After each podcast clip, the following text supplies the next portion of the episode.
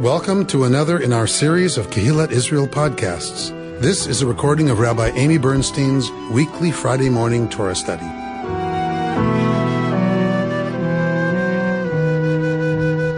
We are in Parshat Chukat this morning. We read Chukat and Balak together this year. We are reading several Parshiot together. When we have a leap year, we need um, those split out. We need four extra Shabbatot. So um, this is one of the ones that we read together, Chukat and Balak. All right, so we're in beginning of Parshat uh, Chukat, uh, 19, chapter 19. Something new and different. Vaydeber Adonai Moshe ve'el Aharon lemor. God speaks to Moshe and Aharon saying, Zot Chukat HaTorah asher tziva Adonai lemor. So we're getting a chok now. And a chok is a law that has no uh, reason behind it, that you can't figure it out why you would do this. Um, that is the definition of a chuk. So we're getting chukat Torah. We're getting some kind of a chuk here that God commands.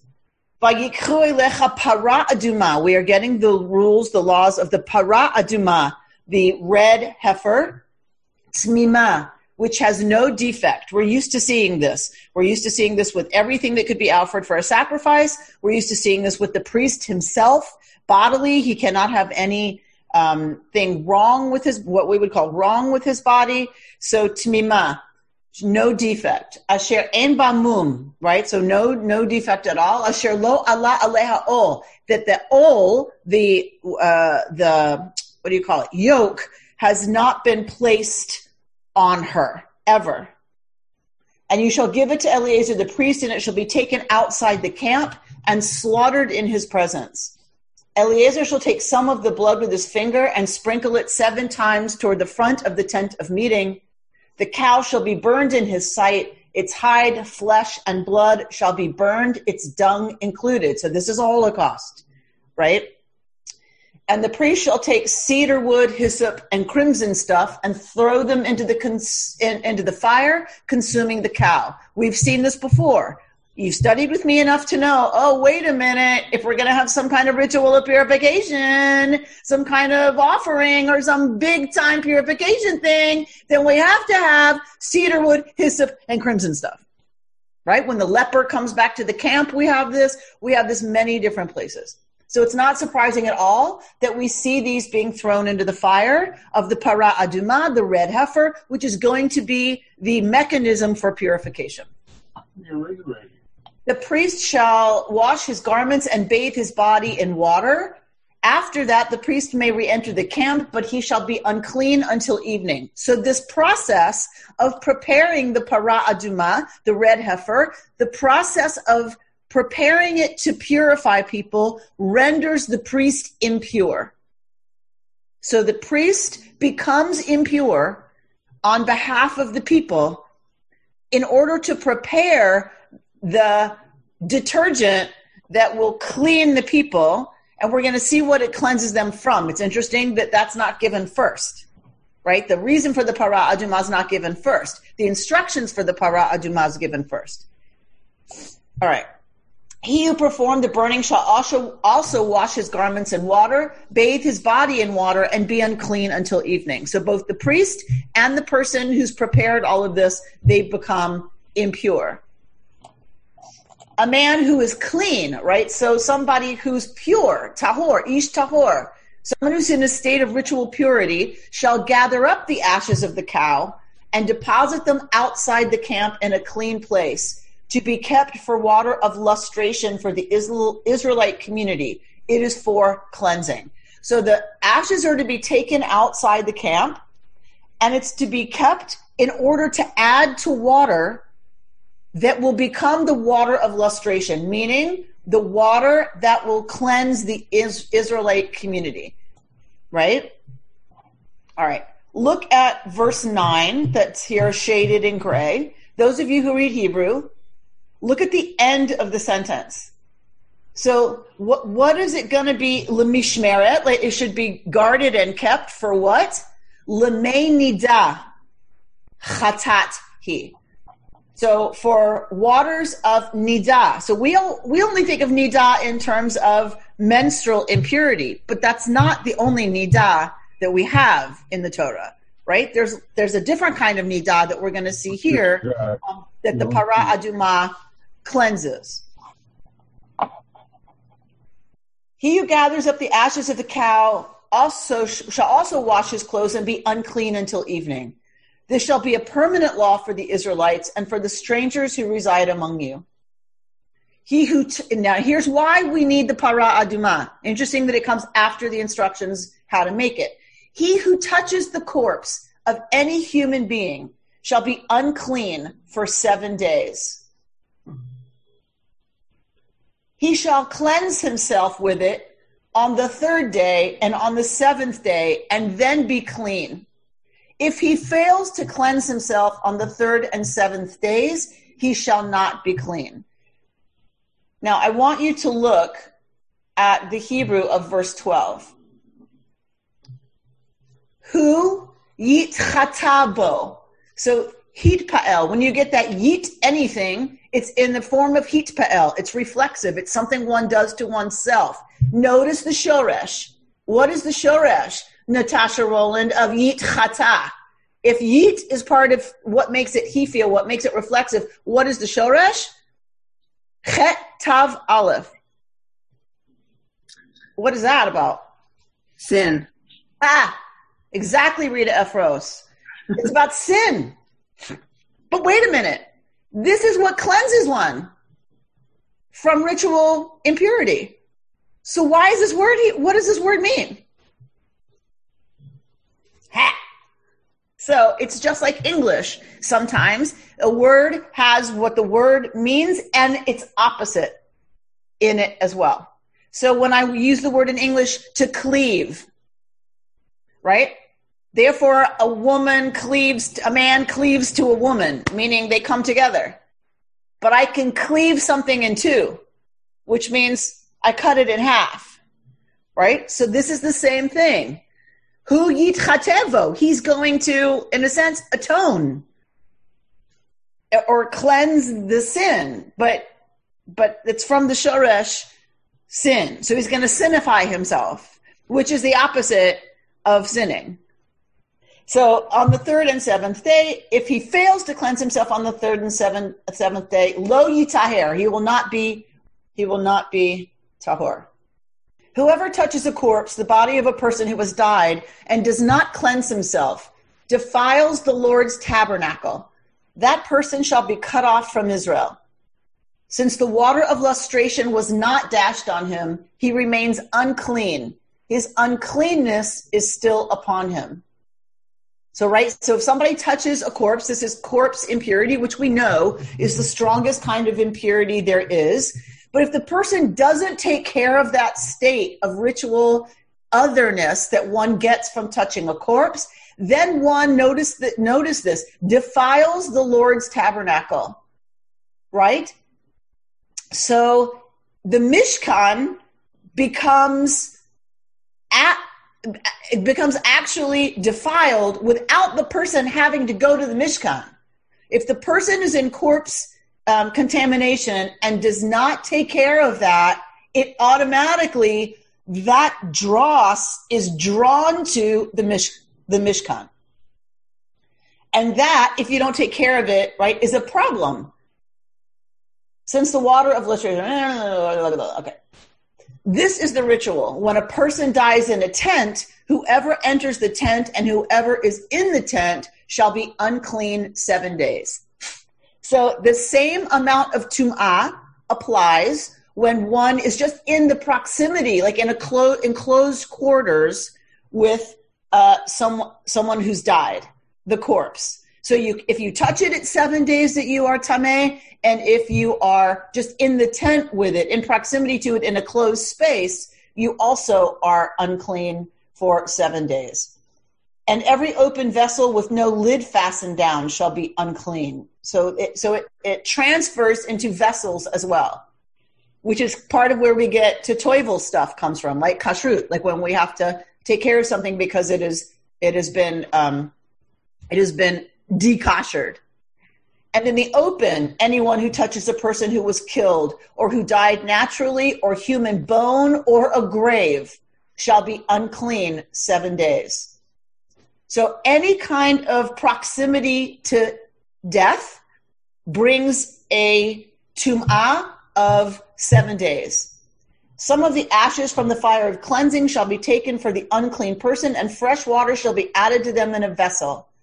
A person who is clean, so someone who's in a state of ritual regularness, someone who's tahor shall take hyssop, of course, because if it's going to be a ritual about decontamination, it, it has to involve right hyssop.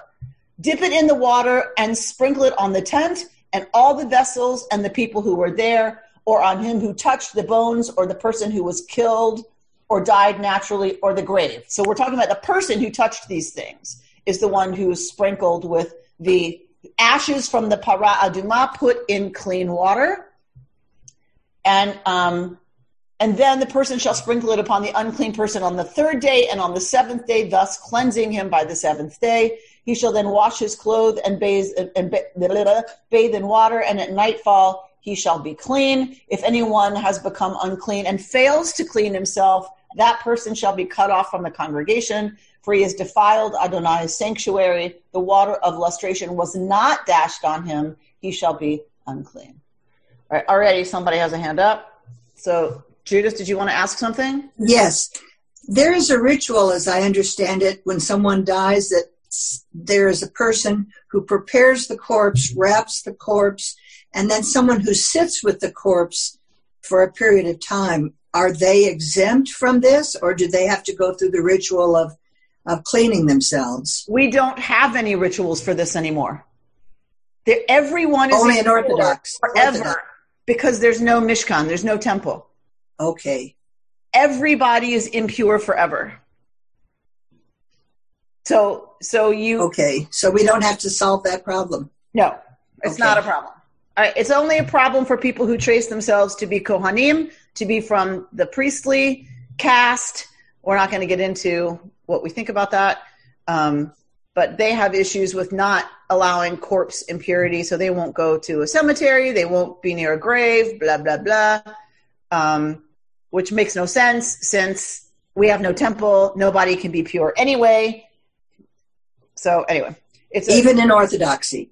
Even in Orthodoxy. Now there are levels of family purity that that are still observed, so that when a woman is menstruating, she is ritually impure, and then has to go through uh, mikvah and those rituals associated right with family purity. But a man also goes to mikvah before his wedding. He'll often go to mikvah before Pesach so you know there so there are levels of of purification that that we still have, but but in general the system is such that that there is no real ritual purity. Okay, thank you. Okay. Uh, so then let's go. Amy, to, yes. I realize that we don't like to ascribe to kashrut the idea of um, staying away from disease that right. uh, diagnosis. But um, I happened to look up hyssop just now. Yeah. And apparently it's got some, it's used in cooking, but it's got some medicinal uses for both respiratory and for GI uh, problems. And it seems to me that if the reasons for this is a bit cryptic, are a bit cryptic, um, it could very well be that if you don't want to be in a tent with somebody who's dead, or you don't want to be touching somebody who's dead. And if the reasons for death are infection or something other than quote unquote natural causes, uh, it could be construed that this is something to keep the uh, the Israelites well and not spreading infection. So, so you know, I'm not as an anthropologist. I'm not one who's going to ignore right the the crossover between maybe some things that they saw that were good and efficacious around right preventing certain things that that doesn't influence some of these rituals for sure, for sure. You know, and the origins of them for sure may have some you know root in the medicinal properties of some of these things. It's just that we don't locate meaning there right? Like, so yeah, so I can totally get with maybe that's partly how all of this stuff originates, but it's not where we find meaning. Sure. right? So the meaning comes from that we're going to see in a minute some some really beautiful teachings that we're going to see in a minute the meaning comes from a the fact that we can be purified that we can toggle back and forth. A, a corpse contaminates forever right? When, when it's in the grave it still contaminates you for seven days. So the corpse contaminates forever. Only the living person can toggle between pure and impure only the living person is able to move from one state to the other. The dead are stuck. They're static, if you will. So that the, so it's, so it's other places that we locate meaning. Mm-hmm. Um, okay. So I know people had their hand up, uh, Brian Searle and uh, Mark. So Brian, you want to go? Let me get this straight. So there's this impurity that you can't see. You don't know if anybody's actually caught it or touched it it's an honor system. They have to say, look, I touched a dead body today. I, I need help. Um, it's unseen. We don't know the the ramifications or what happens if we go out without a mask. It sounds like what's happening Correct. today. This unseen, it, it causes tremendous fear in our society, and this ritual impurity obviously caused some fear among the Israelites that they needed to be cleansed of it. Hence the ways that these texts are speaking to us because of what's going on in the world right now. Exactly. We understand a little bit about being in a closed tent with a dead body. if you believe a dead body communicates tum'ah, you could get you can get contaminated. You're aware of that in a closed tent with a corpse in a way that right that is different right? So all of us here might feel comfortable social distancing on the lawn and having cocktails with our neighbors on the lawn, but nobody's going into anybody else's home to have cocktails around here, right? So, so exactly, these texts are taking on a different resonance for those of us living through COVID nineteen. It's invisible. You're not sure what what it's going to mean, but you know if you're exposed to it, it can have consequences if it's not dealt with. Right. Okay. Good. All right. Uh, who else? Mark. You know, I, I don't know if this would uh, take us too far away from where you want to go with this, but the whole question of otherness seems to come into this, and um, uh, of course that has uh, immediate uh, relevance not only to COVID nineteen but to Black Lives Matter and other sorts of contemporary issues. But I was struck by the fact that uh, this applies primarily to the uh, sort of to the Jewish in-group. People can become other, and then they can become uh, part of the group again. Correct. Is there, is there a way in which people who are not Jews or not part of the particular group can become uh, can uh, move from the state of otherness to the state of being a part of the group? So it's a good question. I'm not sure what the Israelite view of non Israelite purity and impurity would be. My guess is peoples who were part of another tradition had their own understanding of ritual purity and impurity. Hmm. So, um, so in other words, look at the Egyptian Book of the Dead. Mm-hmm. Elaborate ritual about right what's right. right. and wrong and what you should do and shouldn't do vis-a-vis uh, you know anyway so there, there are very elaborate cultures around ancient israel that had their own relationship to these ideas mm-hmm. what we have and what we what i know that the only one that i know is this one is this system and it was binding on uh, Israelites, right, to keep the camp pure, so mm-hmm. that the presence of God, right, could dwell there. Mm-hmm. Right. So, uh, sure. Mm-hmm. All right. So somebody just asked in the chat. Dana asks, so this red heifer was sacrificed very often. We don't know, um, but finding a red heifer was incredibly rare. For a cow to be born all red was very rare um, the rabbis in the Talmud go into, go into a great length discussion, a huge discussion about what you had to have to, to have an actual para aduma. And they said it couldn't have even one hair on its body that wasn't completely red. Right? And that had no blemish right and so that like the the situation would be so complicated to produce an actual para aduma that would have been kasher for these purposes so so they seem to think it's very rare right so uh, just a tiny bit of these ashes would have been used because it was a very rare event to find a para aduma that didn't have any blemish whatsoever so let's look at some teachings around this some unpackings of this Parshat Chukat opens with the ritual of para aduma, right? And um, the purifying waters made from them. It will also encourage us to recognize and appreciate the invisible investments and sacrifices that we benefit from. So she, so here, um, uh, Rabbi Weiss is talking about um, this crazy ritual that you you benefit from as a as a person who is experiencing tum'ah from a corpse um, and she says, solving this mystery of how a pure person becomes impure in the process of removing someone else's impurity will teach us about what it means to truly invest in and sacrifice for someone else. So the Talmud goes into a huge discussion about the craziness that the person who prepares this, anyone involved in preparing the para aduma becomes impure. And there's a lot of time and energy spent in the in the midrashic literature about what that is and that it's considered a mystery. How could something that cleanses render someone impure? How can your handling of detergent render you not pure? So, so that, that becomes a huge conversation in the midrashic literature, but we're going to skip over the conversation. You should read this piece on your own. It's very interesting. Um, it's at the website. It's at Hadar, their website, and uh, it's under this week's Parsha Chukat. Purity and impurity. Second, second, this this sentence here.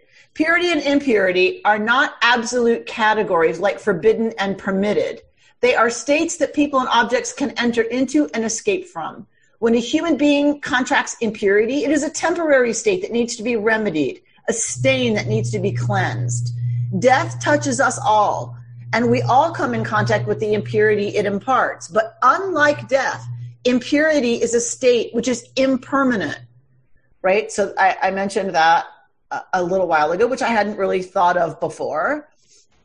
And she says, when we pay attention to this quality of impurity, we are able to understand the quote mystery, the chok, meaning the part that isn't rational of the para aduma, and reveal that it is actually quite intelligible.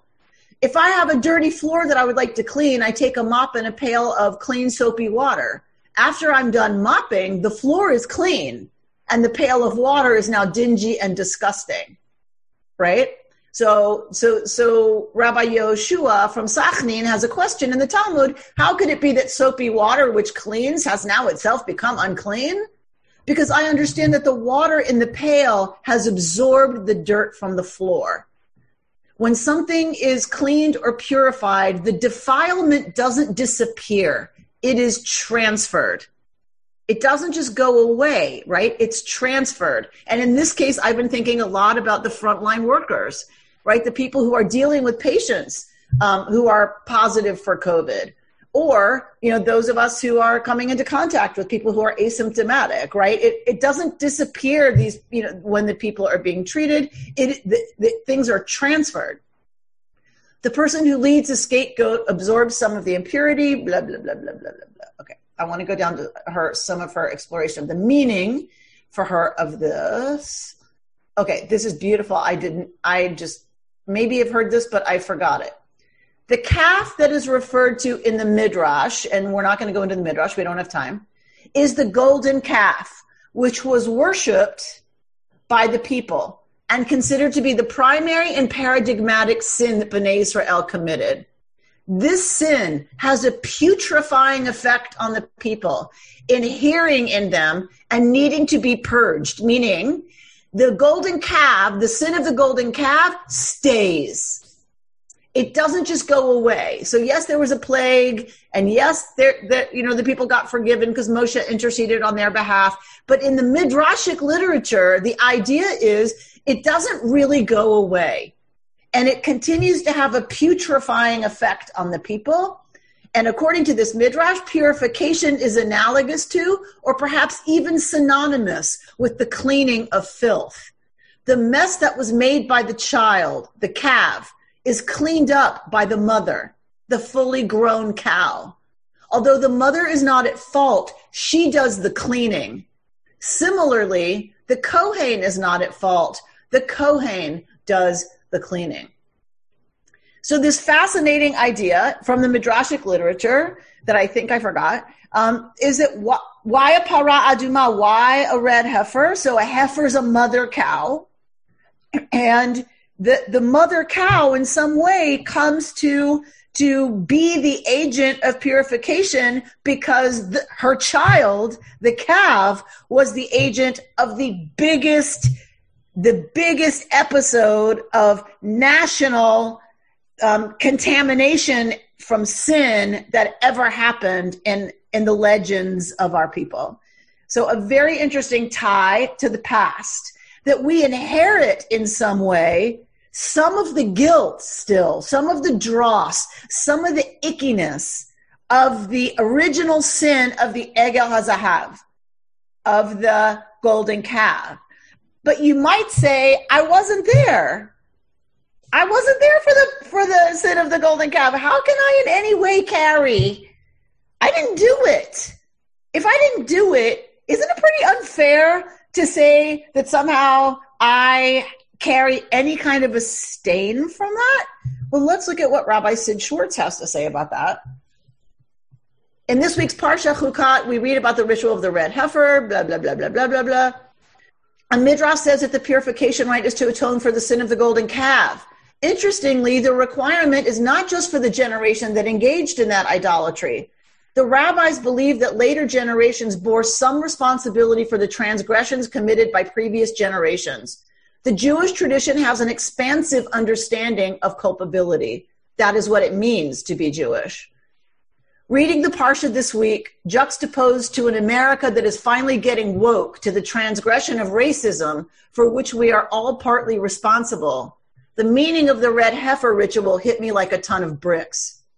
Just because we have averted our eyes to the suffering of Black Americans for generations does not exempt us from responsibility to remedy an injustice that has been allowed to exist for far too long. And yes, it may impact our privilege because freedom is never free. Jews, like most white people, and most of us do pass as white and enjoy the privileges of being white in America, have a host of reasons to deflect responsibility for America's original sin of racism. I have heard dozens of arguments from white people denying that the privileges that they enjoy contributes to the oppression of black and brown people. But in the end, I can boil all, all the arguments from a shelf full of books on white privilege down to a poster that I saw at a Black Lives Matter rally I recently attended. It read, Privilege is when you think something is not a problem because it is not a problem for you. Spend some time talking to Black people about the obstacles they face to access goods daily to access good schools, healthy food, adequate health care, equal justice under the law, and you too will feel ashamed of the privileges that we enjoy and that we take for granted. Contemplate the statistic that in the year 2020, the net wealth of an average black family is only 10% of the wealth of an average white family in America. Consider how many public policies have contributed to, contributed to that statistic. Or put yourself in the shoes of a black child who is more likely to see police as someone who will harm them than as someone who is there to protect them. Abraham Joshua Heschel said famously, Some are guilty, all are responsible. I took this, I excerpted pieces um, of his uh, of his talk that he gave, Jews and racial justice, making amends or avoiding responsibility. That's Rabbi Sid Schwartz, a Reconstructionist rabbi. So Sid, like a lot of us, seen in the context of the times we're living in, some of these midrashim start to make a lot of sense, right? The midrash it says we in some way carry some of the of the contamination from the from the uh, Egel Hazahav, the golden calf. How can you say if I didn't participate that I in any way ha- have to deal with that? Well, because that's how it is, right? That we, we may not see ourselves as racist. We may not feel like we have oppressed somebody else, but we carry a certain amount of ickiness and, if you will, blame and responsibility from the generations of, of our ancestors, our white ancestors who have oppressed black and brown people, who have committed genocide of black and brown people. And so we, so we, there was a, like Sid, I had this moment of, oh, right. Like that's what a lot of us are coming to realize is that we actually do carry, right? A lot, a lot of that and need to get woke to that, like he said. And like, what's our para aduma? What is going to be our, our red heifer? Like that, that helps change us because we're the only ones who can change people who are alive uh, today. What's going to change us from that state of tum'ah, that state of carrying around some of that dross, right, to people who are more close to tahor, to, to pure? What is it going to take from us uh, to, to do that, to, to make that shift? I think is an interesting question for our time related to the Parsha. All right, so um, I understand. Uh, um, the transfer of impurity, says Richard Rajay, reminds me of the empath from the original Star Trek TV series. Is impurity from the golden calf the same as Christian original sin? Interesting. So certainly there's a tinge, right, of the Christian idea of original sin if we carry right sin through the generations. And I know Richard knows enough about our tradition to know that we don't have original sin. This is not that. I know Richard's knowledge level and he knows that. I think what he's asking is, doesn't it smack a little like of original sin? So yeah, right, it does. So that there is this element of some kind of wrongdoing that is so big that its implications get carried and put on future generations, right? And right now, I also think about environmentalism, right? I think about the environment and I think, right, the fact that I am comfortable and want to drive my SUV, you know, and fly around the world whenever I want to without worrying about my carbon footprint or using plastic straws. Like there are so many ways that my behavior is going to have implications, right? Far down the line from my action. And so I think there's this mix in Judaism between Nope, it's who does it and only who does it, and then they do teshuva, and then they're forgiven, and then we're done with it. But really, there's also this other element within Jewish tradition that says, but what you do has consequences far beyond you. And we are not great these days about paying attention to that. We have leaned very hard because we are post emancipation, because we are post enlightenment. We have leaned very hard into the individual in Judaism, and it's all individual. And I, as an individual, am responsible, and I, as an individual, have to do tshuva. I, as an individual, have to take responsibility. But there is a communal aspect that we've kind of been pushing to the side. There's a generational aspect we've pushed to the side because it makes us uncomfortable. We don't like it. In our individualistic society, we don't like communal responsibility. But I think we're coming to, you know, a time where there's going to be a real shift. And I hate the term paradigm shift, but I think there's going to be a paradigm shift in our time that's starting now, right? Both with the, the virus, which is a pandemic, which none of us have experienced. The, right? That was a hundred years ago, the last time that happened. And a hundred years ago, you might have gotten a letter from somebody in another country saying people are dying, but you didn't see it and you didn't see all those people stacked up in hospitals in Italy. For the first time ever, we have a sense that the entire globe is being impacted by this virus. We are connected to other people in a way never have we experienced, not in our lifetimes, and I don't even think with the Spanish flu. There was an awareness the way there is now um, about how connected we all are by the by this pathogen this pathogen has has helped us realize if I get on a plane and I go somewhere, it has implications in a way now that we've been trying to ignore.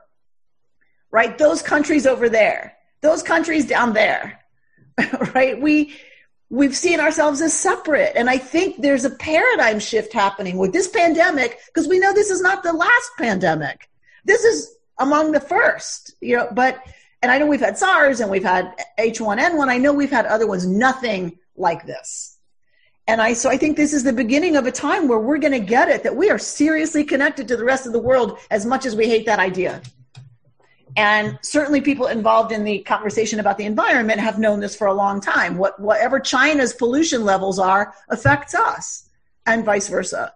Um, and I was reading some article that said something about the ozone layer has like healed a lot. Like the hole in the ozone has healed a lot because nobody's been driving, right? The amount of driving has gone down so much that it actually is healing the hole in the sky, whatever that's called. Um, right. So I just, I think, I think everybody's kind of getting it that there, there's something shifting now. And I think it's critical that we be open and, and really allow the message of that in, really allow it to change how we think and how we behave. It's critical that, that we start to get it.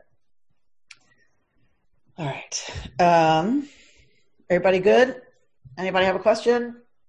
Anything? you I just have a comment. I, I, have a comment, Amy. I think yep. um, the whole issue of masks and whether we have a social responsibility to other yeah. people yeah. or whether it's just about I have a right not to wear a mask. Mm-hmm. And the issue is do we have a social responsibility or do we only have individual rights? That's a beautiful, a beautiful other illustration, Bert, of exactly, exactly this moment. Exactly right. That it's, you know, I have a right not to cover my face and you can't tell me what to do with my body because I'm a free citizen of the United States, blah, blah, blah, blah, blah. That is exactly the thinking that has driven so many of our communal decisions for the worse, right? Um, and I'm not saying you all know me well enough to know I'm not saying we shouldn't have individual rights and that we right, but when it comes to my right to contaminate you, the Israelites understood that. You don't have a right to contaminate everybody else.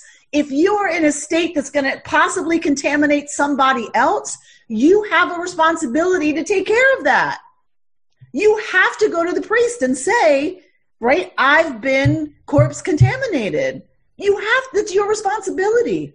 And if you don't, you influence whether or not Yud Vafe, the Shekhinah, can dwell in the communal camp and protect the community. They got this. And we so often try to distance ourselves from this kind of stuff in Leviticus. Like we, we just, we came out of Leviticus and we were dealing with this a lot. So many Jews want to go, that is so ridiculous. It's such old nonsense. But we're getting it in a different way that they understood the fury some of us feel when we see people not wearing masks. Mm-hmm. I think it was in the 1930s. If we have a lawyer here, probably correct me if I'm wrong.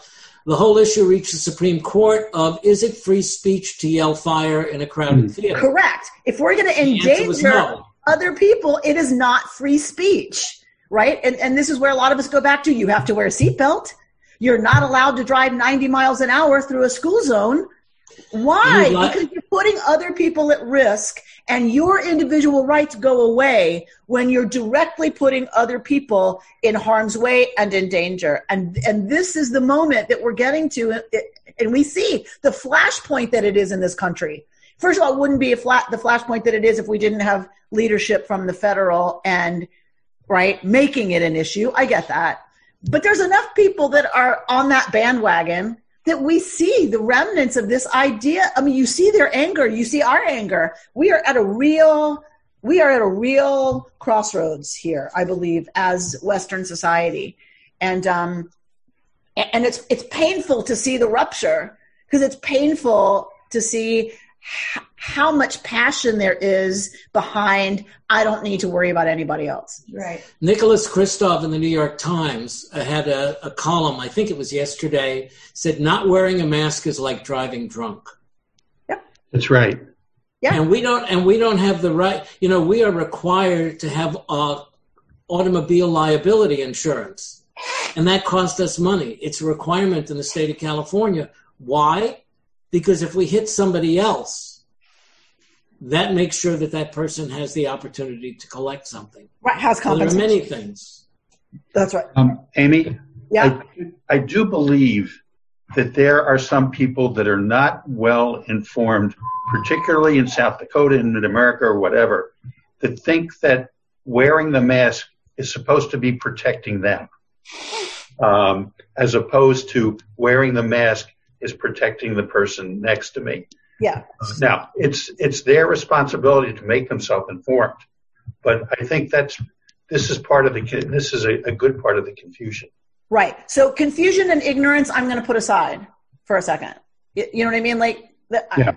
because that's a different that's a different issue. I'm not saying it's not something that we have to deal with, but it's different than. I mean, that's a problem with the fact that again we have no leadership from the top that's helping Right. educate everybody Exactly. consistently, right? So I get it. That's an issue. It's a problem. What I'm talking about is we see in our own time, right, the anger and the fury around these two opposing ways of seeing things. Do I have a responsibility to the community or not? When it comes to contamination, that's exactly what the Torah is dealing with. That's exactly the question the Torah is asking and instructing around, saying, absolutely, you have a responsibility to protect the community from your contamination. You're, no, nothing's wrong about you being contaminated, by the way. Nothing, remember, nothing is bad or wrong about tum'ah. We are commanded to bury our dead. We are commanded to become ritually impure, to take care of the and respect the corpse.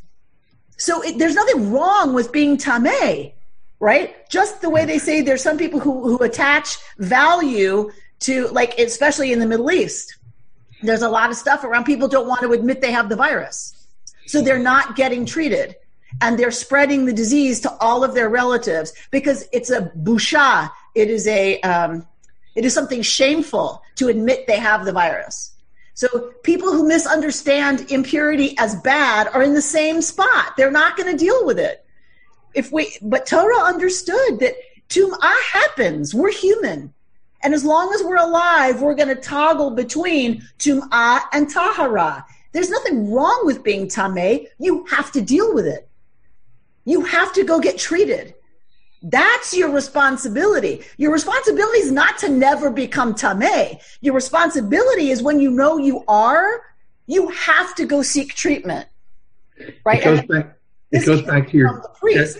And if you don't know that you're tameh, that's what Yom Kippur is for. Right? Right. Yom Kippur is to like spray uh, Mhm. vaccine over the entire community because you might have caught it and you don't know it. You might have caught it and you're asymptomatic, but you're going to spread it. So we're going to give the vaccine on Yom Kippur to everybody. It goes, it goes back to your definitions of um, tameh as regulation, dysregulation. yes. Um, Natasha? I just see a lot of parallels between what you were just saying.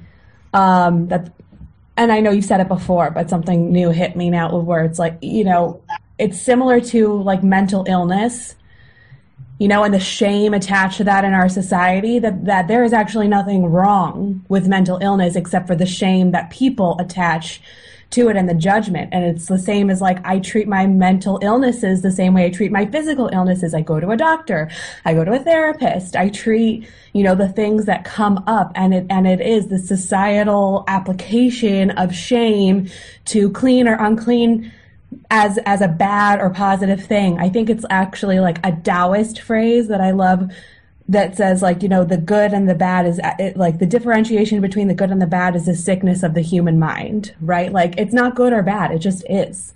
It just And we have yeah. And so, um, uh, picking up on that, um, thank you, Natasha.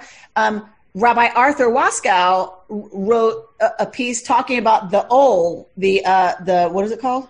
I, I keep wanting to say oxen, but oxen are, is what he put it on the yoke. So, what does it mean that it can't have been yoked in the in the Talmudic literature? When they look at having not been yoked, it means the yoke can't even have touched her neck.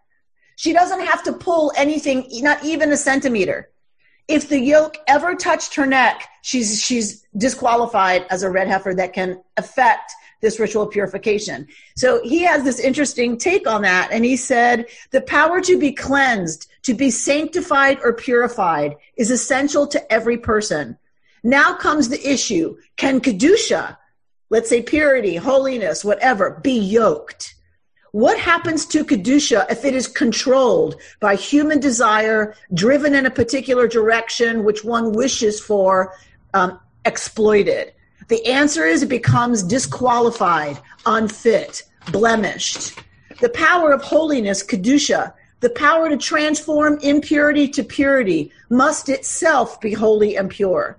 If it is sullied with desire for acquisition or power or with commercialization, or even with intent to safeguard itself unnecessarily, it becomes a disqualified holiness, which removes one farther away from God and purity, causing, therefore, no real change. Right? So, this idea that if I hang on to my status as pure, right, as let's say if you're talking about mental illness, I'm typical, when I hang on to that as what makes me, it makes me better, it makes me special, it makes me you know, whatever, fill in the blank, then it, it disqualifies Davka the idea that it's a good thing and holy and brings me closer to the divine. It's the opposite, right? It, then it's canceled, right, in a certain way. So be, being so proud of being typical and like, you know, like wanting to stigmatize those who are not itself makes me not so typical, you know, in terms of the kind you'd be proud of. It, it makes me an, a yucky person. you know, it makes me right. I, I, don't. I don't. I don't. It, it doesn't match exactly what you were saying, but I think I love his point that if we try to yoke kedusha and use it for our own purposes, it's the opposite of kedusha. That which pure moves someone from impurity to purity is canceled if there's an agenda behind it. So, you know, I think of people who use how holy they are you know, like I don't know, you know, you know who I'm talking about. You know those people, right? Who they are so pure, they are so good, they are so whatever, right? And and it's it's all about using it. You know, Amy, if you just let go of your anger, you wouldn't have allergies. right, right? Just you know those people like my blood boils. Um, and so partly because I was raised with some of that, right? So, um, you know, if you would only let go of that, you wouldn't have cancer, right? And and just the incredible damage that that does, and that it's actually shaming other people and blaming the victim, rather than actually being pure and whole and and spiritually mature and and and uh, grown. Yeah. All right. So, somebody else want to say something before we move on? You know, there this comes up in so many different ways. There's an old saying um, that I understand is uh, sort of a legal aphorism that uh, goes, "Fill the seats of, of justice with good men, not so good absolute in goodness as to forget what human frailty is." Okay, the psychoanalyst uh, bringing us right, the interpretation that is very apt. All right, I want to close with just a little piece. I don't have time to do a lot of it. You should go and look these pieces up. They're amazing in their entirety. Um, Death, Impurity by Rabbi Hochstein.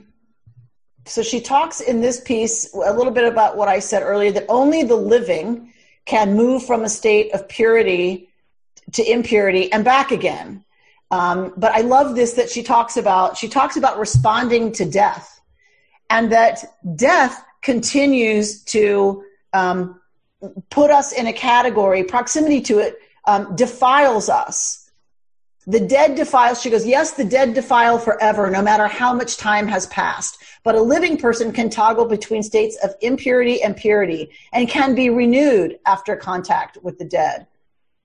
Our Parsha does not present this possibility for purification as a neutral option, a mere description of a difference between the living and the dead. It is rather a normative demand. Those who come in contact with or proximity to death must respond to it. They may not remain indifferent, neutral, and unaffected. The encounter with death must trigger action, not paralysis. One cannot hide from the encounter with death, nor may one sink into it for a prolonged period of time. So it's a much longer piece. It's a beautiful piece. I don't have time to do much more of it. But what I want to say is her point is exactly the opposite of seeing death as something bad and impurity being communicated by a corpse as some, something bad. She's saying that's, that's an important thing. Death should affect us. Death should affect us. When we lose somebody that we care about, we, that should affect us. We just can't stay stuck in it. But we're supposed to take action, right? That then helps return us to the community, helps return us to normativity, right? Regularity, as we've talked about Tum'ah and Tahara being dysregularity and regularity. We need to find the things that will bring us back. That it's an action we are commanded to take. And that death, death permanently affects us. And that that's not just okay, that's a good thing. It's supposed to. When we turn on CNN and we watch the stacking up of bodies from this, it's supposed to affect us. It's supposed to impact us. What Torah is saying is you can't languish in that. Right? You, and you have to do something. You have to take action to address the way that death affects and impacts us. And I think that's a beautiful teaching about this uh, stuff is that you know we, we both need to allow death and loss to, to to impact us. It has. If you if you want to just go not from death but to loss, all of us who have lost a certain amount of routine routine stuff, routine pleasures. Eliana and I went to a TJ Maxx, and I thought I had died and gone to you know the ninth heaven. It was because the little things that we miss that have fallen away, that have been taken away from us out of a sense of what's right and good to do is to protect everybody by staying home, to protect Judy by us staying home most of the time. I get that. We're supposed to confront the loss and allow the loss and the grief to impact us. And then we're supposed to take steps so that we don't sit in it and just languish in it. Rita, you had your hand up? um, we were talking about you, you can't just stick with uh, thinking about the death. I know there's a, a, tradition that after you're sitting Shiva, the first thing you're supposed to do is visit somebody else. In other words, get out of your own head and move back to the community. So I thought that was a good illustration of that transition. Absolutely. And, and when you finish Shiva, the practice is you get up and walk around the block. Right? Your fir- your first steps are to leave your house and just kind of walk around your block to like belong to your block again, if you will, because you've been right sitting at home, trapped, trapped in a way by the tradition that tells you sit at home. You may want to go to this pool and go swimming, but you're in mourning. You can't. You have to attend and be present to and allow that death to impact you. And and then when it's time, and we can discuss what we think time is. But when it's time, then you need to get up and walk out the front door with your beloveds, whoever they are, and walk around the block and belong to your block again. And I think that is a powerful um, interpretation of of this text. So, uh, so may we, as we're facing unprecedented, as we keep saying, unprecedented times, may we um, may we allow it to impact us May we allow the demonstrations in the streets to impact us. May we accept our responsibility and our having been tainted by the original Egel HaZahav. But may we also be looking for the red heifer. May we also be looking for that which is going to shift us out of just a sense of culpability into a sense of being empowered to use whatever power we have uh, to end systems of injustice. And may we allow kind of the loss of our own time from this pandemic, both to hu- other human beings and to ourselves. What we've lost, may we allow that in? May we allow it to affect us so that we're present to all of that? And, and may we again find ways that we, like this, I believe this is part of the para aduma for us. This is the red heifer for us, It's Torah study, right? And meditation. It's being together and doing those things which, which address the very losses because because this is so filling for so many of us to be together and and to learn together and to have conversation that's below the the surface um, which even of the facts that we're so used to hearing um, so much talk about You've been listening to Rabbi Amy Bernstein's Friday Morning Torah Study from Kehilat Israel in Pacific Palisades, California. For more information, go to our website, www.ourki.org.